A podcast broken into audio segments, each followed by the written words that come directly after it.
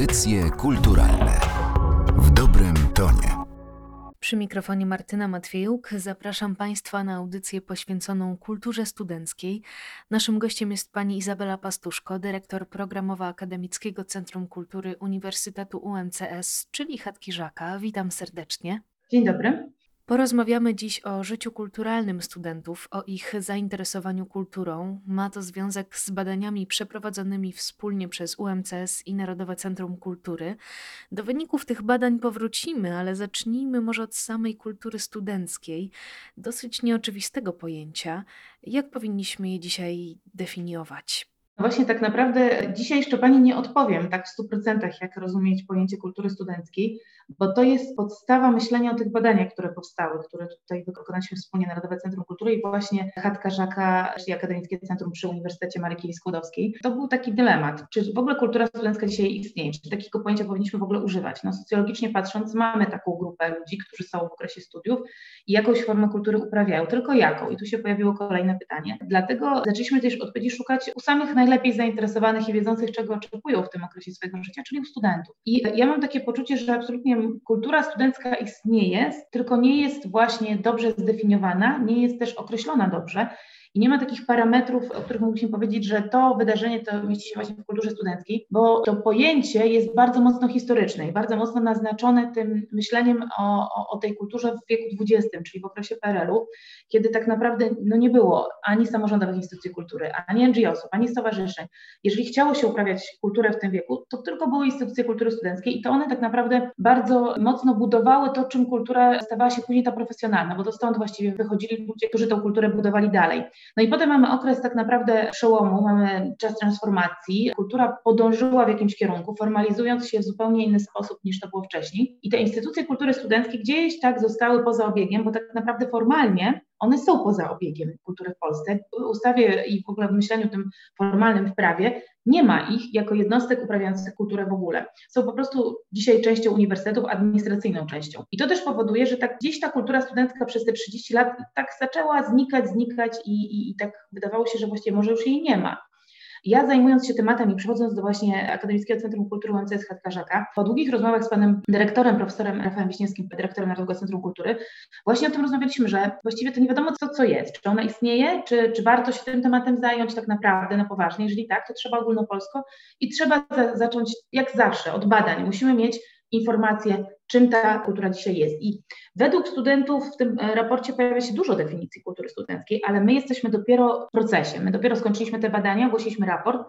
Przed nami rok pracy ze specjalistami po to, żeby stworzyć właśnie podstawy systemowe dalszego działania tego obszaru kultury w Polsce. I myślę, że tę definicję, taką już naprawdę adekwatną do dzisiejszych czasów, to ja podam Państwu w październiku 2021, kiedy odbędzie się Ogólnopolskie Forum Kultury Studenckiej. Mówiła Pani o kwestiach formalno-prawnych, a ja się zastanawiam, jak takie instytucje funkcjonują w praktyce, jak mogą pomóc studentom w uczestniczeniu w kulturze, a także w jaki sposób ich rola zmieniała się na przestrzeni ostatnich lat. Rola z upływem lat to się zmieniła absolutnie. Natomiast co jest ciekawe, ja przyznam też, że kiedy zastanawiałam się właśnie tu nad, nad dalszym budowaniem chatki Żaka, to chciałam sprawdzić, ile takich jednostek w ogóle w Polsce istnieje. I nigdzie takich danych nie mogłam znaleźć. Dlatego wymyśliłam projekt Forum Kultury Studenckiej, żebyśmy w końcu mogli się dowiedzieć w ogóle, jaki mamy tutaj grunt, jakie instytucje są. I okazuje się, że o dziwo jest nas wciąż 16 w Polsce. Mówię tutaj o instytucjach, które nie są fundacjami, nie są stowarzyszeniami działającymi przy uczelniach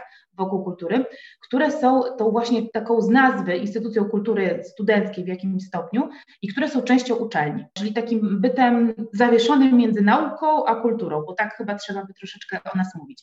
I okazuje się, że w tych jednostkach ludzie działają, bardzo im jest ciężko i to, co mówią pracownicy tych instytucji, to jest właśnie takie poczucie samotności, wyobcowanie tego systemu kultury w Polsce. I dlatego powstały te badania, dlatego powstał ten projekt. Ja myślę, że ta rola centrów kultury i tej kultury studenckiej dzisiaj to jest znowu stworzenie takich warunków, bezpiecznych warunków e, do próbowania swoich sił twórczo, ale też do odkrywania swoich pasji kulturalnych. Bo później e, studenci opuszczają uczelnię wyższą i oni już właściwie są odbiorcami takimi pełnoprawnymi tej kultury, bo teraz już będą jako dorośli wybierać coś, na co będą chodzić, potem e, wybierać kulturę, w której będą brały udział ich dzieci. Więc my tak naprawdę te kilka lat okresu studiów to jest czas, kiedy my jako ludzie, którzy zajmują się programowaniem trochę powiedzmy tego życia kulturalnego w Polsce, nie możemy porzucać naszych studentów i w tym okresie, kiedy oni naj, najpłodniej poszukują, najbardziej są otwarci na eksperyment, nie dać im odpowiedniej propozycji programowej.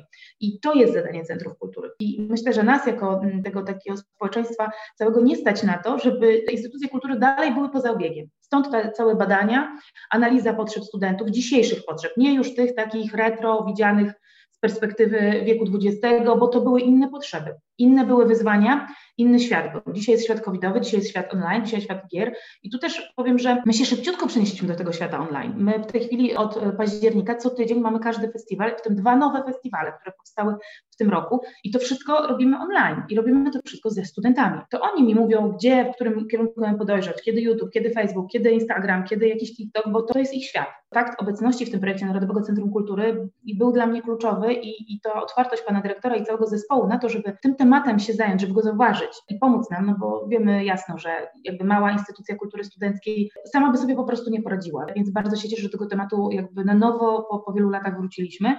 I ja jestem przekonana, że jeżeli dobrze uda nam się przygotować te rozwiązania systemowe, nad którymi teraz tutaj w Lublinie pracujemy na przyszły rok, na październik, to za chwilę nas wszystkich zaskoczy to, jak bardzo mamy kulturalnych studentów, którzy tworzą świetne projekty. Naprawdę z przyjemnością patrzy się na tych młodych ludzi, którzy mają tyle w sobie zapału i tyle odwagi na eksperyment.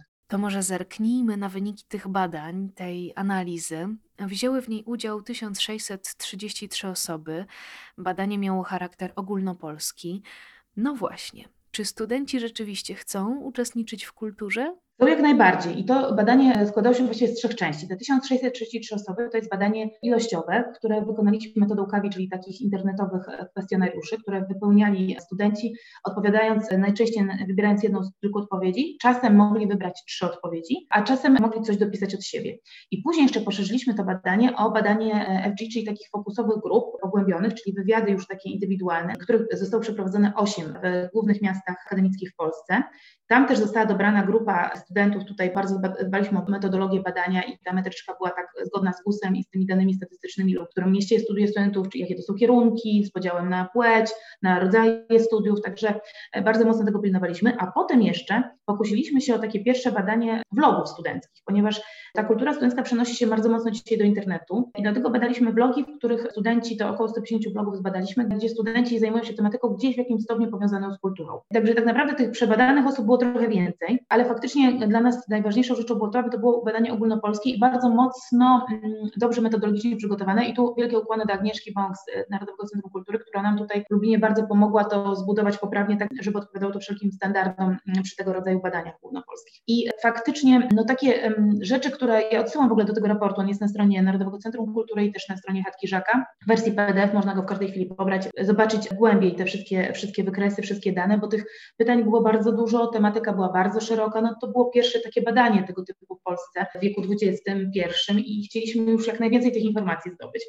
I faktycznie na pierwsza rzecz była taka, czy w ogóle interesuje studentów ten udział w kulturze. No i tutaj prawie 40% mówi o tym, że tak i że to było bardzo bardzo tak i tak, a tylko 4% nie miało żadnych zainteresowań udziału w kulturze lub w ogóle nie przekazywali, że, że chcieliby w tym brać udział. Jeżeli 40% chce bardzo brać udział, no to właściwie to, to pierwsze pytanie już nam otwiera dalej kolejne. I tam studenci mówili o tym, że to ich interesuje. To, co się pojawiło, mam wrażenie, że nie rozróżniało do końca instytucji tych miejskich od instytucji kultury studenckiej, ale jak pytaliśmy ich, dlaczego nie uczestniczą w kulturze, no to oczywiście pojawiło się to, co właściwie dzisiaj chyba zawsze się pojawia, czyli brak czasu. To jest takie znamie naszego wieku XXI i lat, w których żyjemy. Ale co ciekawe, pojawiła się też informacja, że nie mają z kim pójść na takie wydarzenie. I to nas bardzo zaskoczyło i pokazało nam, jako organizatorom tego życia studenckiego w jakiś sposób kulturalnego, jak bardzo ważny jest ten aspekt, który tak naprawdę zbudował kulturę studencką w wieku XX, czyli współodczuwanie i współtworzenie kultury. I właściwie to się przekłada dalej na to, co dzisiaj w kulturze się dzieje. Zawsze mówimy o tym, że kultura jest takim społecznym aspektem, że ona tworzy społeczeństwo, że ona nas jednoczy wokół jednych wartości, ale u studentów jest to szczególnie mocne. Oni chcą budować takie grupy w oparciu o swoje jakieś, powiedzmy, estetyczne odbiory, odbiory ideowe, odbiory takie emocjonalne, gdzieś tam grupować się w tych grupach i razem tworzyć tą kulturę lub razem też ją odbierać, bo to dotyczy dwóch grup, bo tutaj też badaliśmy twórców kultury i tak jakby odbiorców kultury. Pytaliśmy ich, co jest powodem uczestnictwa w kulturze. No i oczywiście tam gdzieś, to było takie pytanie wielokrotnego wyboru, więc studenci mogli zaznaczyć trzy odpowiedzi. Ponad 40% zaznaczyło jako jedną z odpowiedzi dla rozrywki, ale za chwilę 2% są różnice, zaznaczyło dla rozwoju osobistego i kolejny na odpowiedź dla poszerzenia horyzontów też prawie 40%. Więc proszę zobaczyć, że jak sumujemy te poszerzenia horyzontów i rozwój osobisty, to okazuje się, że studenci uczestniczą w kulturze wcale nie tylko dla rozrywki, ale przede wszystkim dla poszerzania swojej wiedzy, dla emocji, dla doświadczeń. To jest bardzo budujące. To też pokazuje, jak bardzo ważna jest dla nas ta grupa, która gdzieś się zgubiła, bo to, co na przykład teraz, analizując wnioski, które mamy przygotowane przez Ministerstwo Kultury, mamy tam takie grupy, kiedy do 30 listopada wszyscy pewnie teraz, którzy pracują w kulturze, składali te wnioski, czy do państwa, czy do ministerstwa, niezależnie od jednostki, która jest operatorem tych projektów, to tam mamy takie rubryczki. Czy projekt jest skierowany dla dzieci, dla młodzieży do lat 18 i potem od razu są dorośli czynni zawodowo i seniorzy, a studentów nie ma w ogóle. I teraz proszę zobaczyć, że budujemy ofertę w Polsce albo dla młodzieży i student musi jeszcze czuć się jako młodzież, czyli ten licealista, który, nie oszukujmy się, z zupełnie innej pozycji jakby działania w kulturze, bo on jest jednak prowadzony do tej kultury przede wszystkim przez swoich nauczycieli czy osoby, z którymi współpracuje w szkole. A z drugiej strony oferta kierowana dla dorosłych y, czynnych zawodowo, no proszę zobaczyć, przecież student nie jest, on nawet jeżeli pracuje, to pracuje raczej dorywczo po to, żeby zarobić pieniądze na swoje utrzymanie w okresie studiów. To nie jest jeszcze jego praca taka, którego w 100% angażuje. I to też nam pokazało, że zobaczmy, mamy grupę, która chce się rozwijać, chce uczestniczyć w kulturze, chce ją tworzyć, bo też o tym studenci mówili, a oferty niekoniecznie. I oni nie, nie deklarowali w tym badaniu tak jasno, że nie czują, że nie ma do nich skierowanej oferty. Może też my nie zdając sobie sprawy z tego, nie zapytaliśmy ich odpowiednio mocno i ja myślę, że te badania, tak jak już to wspominałam, to jest początek dopiero. My, my musimy zrobić więcej takich analiz, żeby naprawdę wiedzieć, jak budować tą ofertę. I tutaj instytucje kultury studenckiej e, dostały oczywiście ten raport w pierwszej kolejności. Wszystkich nas to zaskoczyło, ta odpowiedź, że nie mamy z kim pójść, to dlatego nie przyjdziemy do kultury. To tak jest likwidowanie bariery wejścia do instytucji kultury, która też się pojawia w różnych ogólnopolskich badaniach, też jest tutaj kluczowe, ale tak jak jeszcze raz powiem, te badania jasno pokazują, że mamy grupę młodych ludzi, bardzo otwartych na to, oczywiście nie wszystkich, ale dużo większą część, której trzeba coś zaproponować. No to ja się zastanawiam teraz, na które obszary kultury studenci wskazują najchętniej. W ogóle, jeżeli mówi o kulturze studenckiej i tym, co chcą robić w ramach tej kultury studenckiej, to oczywiście w pierwszej kolejności to, to nikogo nie zaskoczy, pojawiły się festiwale, ale to też chyba jest mocno związane z festywalizacją kultury w Polsce w ogóle i takim trendem, który od wielu lat, kilkunastu, dwudziestu lat obserwujemy. Ja też bym tutaj pokusiła się o taką tezę, którą mam nadzieję, że uda mi się kiedyś w kolejnych badaniach sprawdzić, że tak naprawdę te festiwale polskie to w dużym stopniu organizują studenci, bo przecież gdyby nie wolontariusze, to my byśmy tych wszystkich festiwali nie wykonali w Polsce. Oczywiście zawsze musi być mózg koordynatora, kuratora, ale tak naprawdę główne pole działania studentów to jest wolontariat przy festiwalach największych. I tutaj tak uważam, oczywiście to musimy jeszcze zweryfikować, to są moje tezy na razie. I myślę sobie, że, mm, że to, że oni pokazali w pierwszej kolejności te festiwale, to, to też jest taki, taki jakby trend naturalny. Później zaraz pojawiły się koncerty muzyczne, kino i teatr, proszę Państwa. Za moment mamy teatr, a mówiliśmy przecież, że tylko Netflix. I faktycznie ten teatr też bardzo nas tutaj pozytywnie zaskoczył. Pojawiają się też galerie. Na przykład na tych wywiadach pogłębionych studenci mówili o tym, że, no, że bywają w galeriach po prostu. Sztuki wizualne też nie możemy o nich zapominać w tym obszarze działania. I pojawiło się taka mocna grupa, takie warsztaty, spotkania wokół gier na przykład, czy spotkań z ciekawymi ludźmi, jak oni to mówili. Więc proszę zobaczyć, że te spotkania z mistrzami, które kiedyś były typowe dla takich instytucji jak nasza chatka Żaka, bo tu przyjeżdżali mistrzowie, opowiadali, one są studentom potrzebne. I ja też powiem, że w czerwcu, kiedy można było tak troszeczkę ten nasz COVID odpuścił, mogliśmy zrobić spektakl, który zrobiliśmy tutaj w Parku Akademickim, gdzie nasi studenci z koła naukowego, bo tak to się dzisiaj nazywa, są koła naukowe, czyli Teatru Imperialnego, wystawili spektakl mm, Rytuał Przodków swojej aranżacji między drzewami i tak dalej. Udało nam się zaprosić na ten spektakl Janusza Opryńskiego, który jest reżyserem teatralnym, ale też człowiekiem takim teatru no, znanym w całej Polsce, on przyszedł na ten spektakl i oni po prostu potem go nie chcieli wypuścić, bo stanął z nimi i opowiadał im, rozmawiał i to trwało i trwało i mówił do mnie, Iza, ja już muszę iść w ogóle, a ja mówię, no dobrze, dobrze, a tu jeszcze go tam widzę ciągnął i dalej z nim rozmawiają. Potem przyszli ci nasi właśnie młodzi e, aktorzy i mówią do mnie, że oni tak by chcieli jeszcze więcej z panem Januszem, jeszcze więcej. Więc to, co ja zobaczyłam na żywo, dostałam też jako wynik badania. Stwarzanie takiej możliwości studentom do tego, aby mogli się spotkać właśnie z tymi wielkimi twórcami, ale tak na, naocznie, dotknąć, porozmawiać w swojej dziedzinie, czyli jeżeli kogoś interesuje teatr, to ściągamy wielkich mistrzów teatru. Ten element bardzo mocno też się pokazał, więc jako instytucja kultury studenckiej na to musimy położyć nacisk i ten element właśnie takiego jednoczenia, budowania społeczności, stwarzania im przestrzeni. My teraz po remoncie chatki Żaka stworzyliśmy trzy pokoje coworkingowe, w których liczymy na to, że kiedy już będzie można się spotykać, to po prostu je otworzymy od rana do wieczora i założymy, że studenci między zajęciami mogą przychodzić, nie wiem, sobie dyskutować o czymś, robić to tylko chcą, może grać w gry planszowe, bo to też jest coraz e, częściej pojawiające się, a może myśleć o nowych projektach. Więc takie stworzenie takiego coworkingu kultury przez instytucje kultury studenckiej myślę, że jest takim naszym kierunkiem na przyszłość i też przejawiającym się w tych badaniach. Mówiła już Pani trochę o tych pobudkach i motywach, dla których studenci chcą korzystać z kultury. No chyba nie trzeba nikogo przekonywać, że każda aktywność w tym obszarze jest szalenie rozwijająca i wartościowa, ale na zakończenie chciałabym zapytać, dlaczego Pani zdaniem to jest tak szczególnie istotne właśnie w tym okresie życia studenckiego? Jak sobie tak przypominam, bo ja to już tak troszkę jestem po tych studiach, e, ale jak sobie przypominam ten czas, kiedy przekroczyłam mury uczelni, akurat miałam przyjemność kończyć dwa kierunki na Uniwersytecie właśnie Marii Curie Skłodowskiej, a drugie studia rozpoczęłam i zakończyłam na Uniwersytecie Warszawskim, więc mam te, te takie fajne doświadczenie i pamiętam ten moment wejścia za mury uczelni i takiego poczucia, że ja już jestem dorosła że to teraz ja zdecyduję, gdzie ja pójdę, a nie tam jakiś e, rozkład planów zajęć i tak dalej e, licealnych i ta godzina, o której tam gdzieś rodzice wyznaczają. Więc ten moment, kiedy mogę podejmować swoje decyzje, kiedy tak naprawdę jestem bardzo otwarty na to, co świat mi chce pokazać, to też powinienem mieć możliwość wyboru tego, co mnie naprawdę interesuje w kulturze i sztuce. I myślę, że mm, jeżeli ten student nie dostaje od nas takiej palety wyboru, takiego możliwości przyjścia, zobaczenia, spróbowania się, kiedy później to będzie robił. No już nie na tych warsztatach rodzinnych, bo tam raczej skupi się na swoim dziecku w przyszłości, które będzie wprowadzał ten świat sztuki, czy sztuk manualnych, czy, czy plastycznych, czy muzycznych.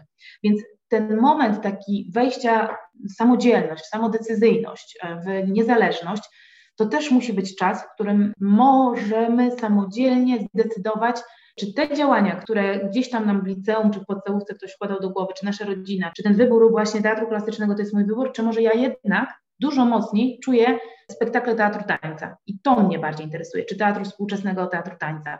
I myślę sobie, że naprawdę, jak teraz mam tą przyjemność, oczywiście covidowo, więc w dużo mniejszym zakresie, czyli częściej przez internet, w pojedynczych jakichś spotkaniach na odległość, w maseczkach i tak dalej, ale ja naprawdę uwielbiam tych młodych ludzi i tych studentów, bo oni są tak świetni, tak otwarci, tak kreatywni, tak pełni pasji i jedyne, czego potrzebują, to otwartości. Tego, żeby im otworzyć drzwi i pozwolić działać, bo oni już sami robią rzeczy niesamowite i każdy, każdy ich występ dla mnie jest taki pełen pasji i szczerości, a ja zawsze w sztuce, przyznam jako, jako też historyk sztuki, szukam prawdy i szukam otwartości i szukam obiektywnej niezależności. To jest dla mnie podstawa sztuki. Ta sztuka musi być skądś, musi być o czymś i musi być właśnie niezależna.